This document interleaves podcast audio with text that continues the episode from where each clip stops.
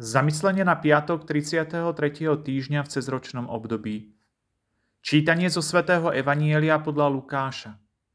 Keď Ježíš vošiel do chrámu, začal vyháňať predavačov a povedal im, napísané je, môj dom bude domom modlitby. A vy ste z neho urobili lotrovský pelech.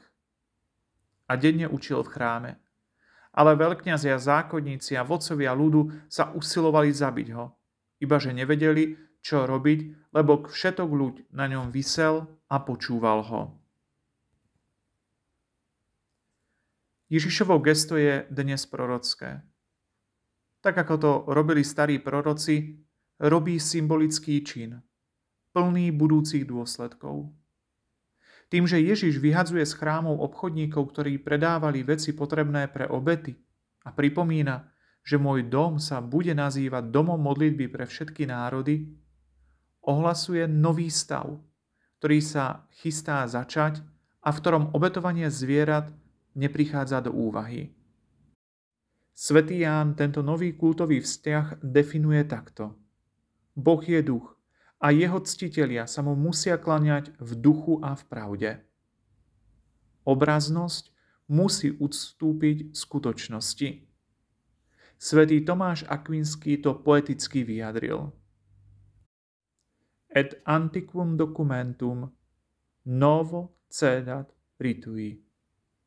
Hľa, nad starobilými formami odchádzajúcimi prevládajú novšie obrady milosti. Nové obrady sú Ježišovým slovom.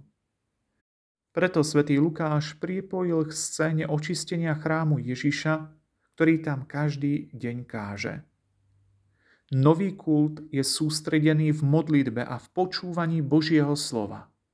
Ale v skutočnosti je stredobodom kresťanskej inštitúcie živá osoba samotného Ježíša.